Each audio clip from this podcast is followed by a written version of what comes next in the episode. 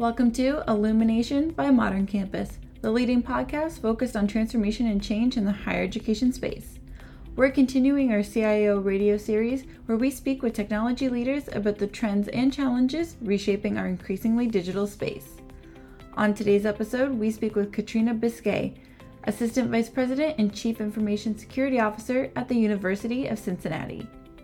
Speaking live at EDUCAUSE, Katrina and podcast host Amrit Ahluwalia discuss the importance of information security in a rapidly growing cyber world and what leaders need to keep top of mind to help secure their institutions. Katrina, welcome to the Illumination Podcast. Thanks so much for joining me. Thank you for having me. Absolutely. Well, we're live at EDUCAUSE, so again, just apologies to listeners. There's a little bit of a racket happening near our booth, uh, but I, I, so appreciate you taking the time out. And I'll, t- I'll tell you what. I mean, I've been in the space for a decade. We've been talking to higher ed leaders of all stripes, all all descriptions colleges and universities across North America, around the world. I've never spoken with a chief information security officer. Really? That's surprising. Yeah. So well, I'm glad to be here. Yeah, well, so can you walk us through a little bit? I mean, what are the central responsibilities of a, of a CISO? Oh, goodness. So we are a Research One institution, which adds uh, to the fun. Uh, but uh, basically, we're responsible for all data centric risk, compliance, and security. So that includes um, evaluating products for security concerns. Uh, that includes managing the risk associated with technology, uh, incident response, digital forensics, investigations. Um, it's really pretty pretty wide field yeah. of, of work. Well, what's kind of fascinating about information security in the post-secondary space is it seems to be a consideration at almost every level of every element of, of what the institution does because we're becoming so digital. How do you keep up with that pace of change? It is a challenge, and you're absolutely right. Uh, a university is like a city, which is a lot of people don't understand that we have things that other places don't. In addition, we have 16, typically, at least us at UC, we have 16 regulatory frameworks we have to work with, which is very different, yes. Um, so uh, there's a lot of, uh, fortunately, industry groups that you can participate in. Uh, we are a big partner with REN-ISAC out of uh, Indiana University. Uh, they share a lot of, especially incident response information with us. And then we partner with a lot of federal agencies to get uh, the most recent information on threats, vulnerabilities, and compliance requirements. Absolutely. How important is it to be collaborative in this space? Because, like, we often hear about so much of higher education administration and management happening in silos. Uh, but you just mentioned two key partnerships you already have. How important is it to build and maintain those kind of collaborative relationships with other other post-secondary institutions? It's it's number one. Relationships is how you do security in higher ed. You cannot mandate. Uh, everybody knows that. So you, you cannot take a standard government or, or, corporate approach. So what we work really hard on is developing those relationship and the education components of what does security mean to you? Why are we doing this? Why are we adding these controls that might make your life a little bit more difficult? But the reality is, we're protecting the institution, we're protecting our student data, and that's our priority. But third party partnerships are just as critical. That's where you're going to hear the new things. And honestly, a lot of the higher ed institutions have the same problems. So having that open dialogue really helps you do better. Absolutely. So I am curious because obviously we're in we're in a an environment where post-secondary institutions are becoming more digital. Uh, we're trying to uh, collect and maintain more data in order to make that student experience more seamless. There's a lot of consumer side benefits to that. On the flip side, there are a number of security considerations that come with that. So, as you think about this shift towards, you know, digital seamlessness and accessibility on the one side, what are the key security considerations that a post-secondary leader needs to keep in mind? Well, you have to think about your data as a whole. Um, I think a, traditionally a lot of data was kept in silos. Colleges had their own repositories, central units had their own. Um, you need to change that mindset, and you need to bring your executive leadership and the academic side into the conversation about your data governance and data management, because th- that data is is where your money is. That's what the malicious actors want. It, it's extremely resellable out there, especially student PII or intellectual property. Um, so we have to shift the dialogue from we're going to do this as security or as IT to we're going to do this institu- as an institution because these are our institutional assets. Absolutely. How do you do that? How do you start to get that buy-in from folks that, you know, even technology generally, but security certainly isn't isn't really a priority for them? You have to be nice. Honestly, it's it's fun. So there's in security. There's this traditional kind of uh, bully mindset. You're you're the department of Dell. You have to stop you're department of collaboration and creative problem solving. That's what you really are as security.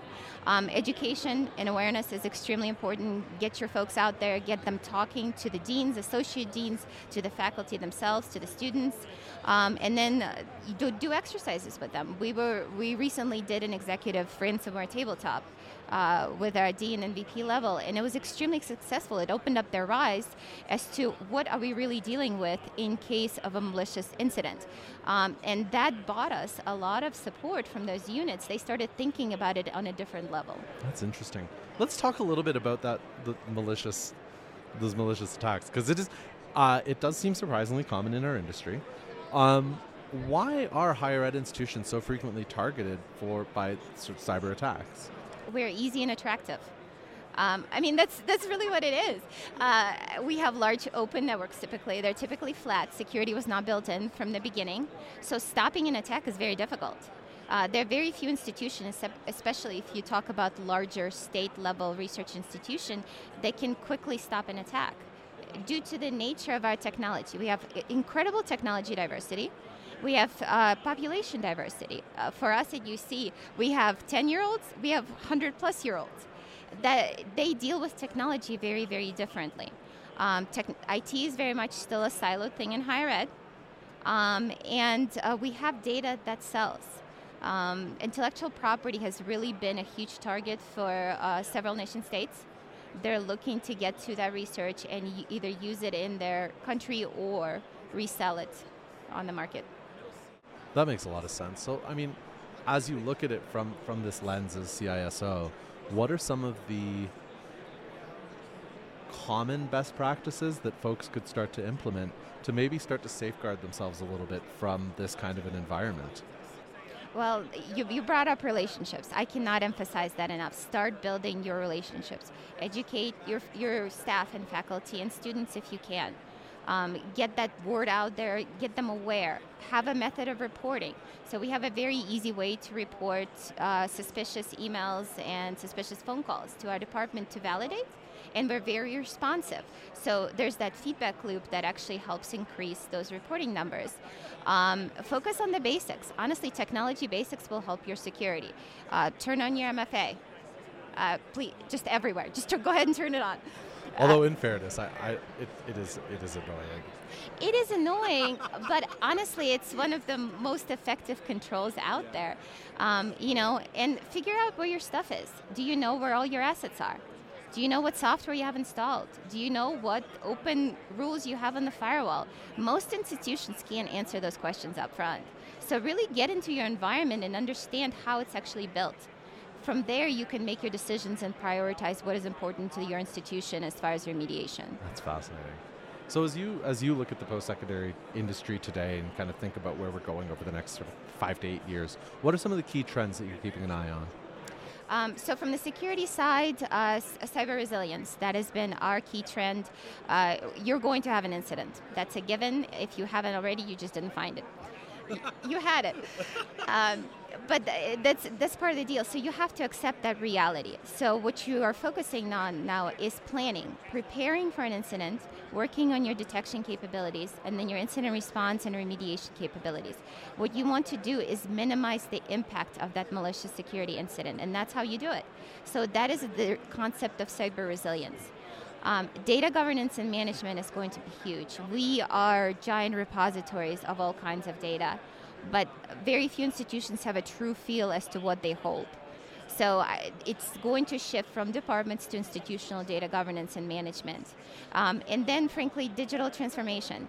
Um, how do you improve that student experience? How do you make it seamless? How do you meet, make it truly connected? Because that is what students expect when they come on campus now. Absolutely. Well, I'm actually I'm curious about this. You know, as, as you think about your, your, your hat as, as a CISO, how important is it? Like, I guess what's the balancing act that you have to play to make sure that on the one hand you're able to deliver on the expectations of a digital native consumer and on the other hand make sure that you're still compliant where you need to be compliant, you're secure where you need to be secure. Like on the on the one hand, it seems like consumer interests are for more openness, more seamless, less barriers, but the world of security necessitates barriers and obstacles to be able to make sure that only the right people are accessing data.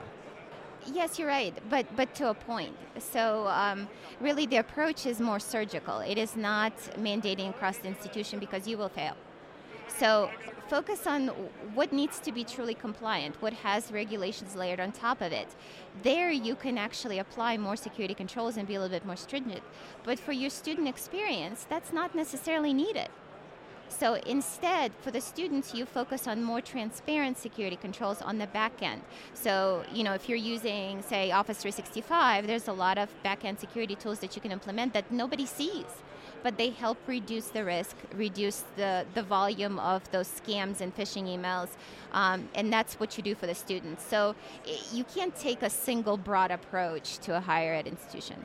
Well, Katrina, I mean, that pretty much does it on my end one the way we like to end our Illumination podcast interviews is, is with a restaurant recommendation. So I'll ask you, if someone's going out to dinner in Cincinnati, please don't say Skyline Chili. Where do they need to go?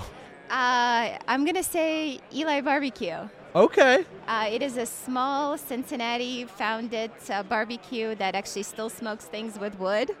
It is incredible. So if you're a barbecue fan, go there. Do not go to Montgomery Inn, but yeah, absolutely a barbecue fan, and I will absolutely be going there. Awesome. Katrina, it's been a pleasure. Thank you so much. Thank you so much for having me.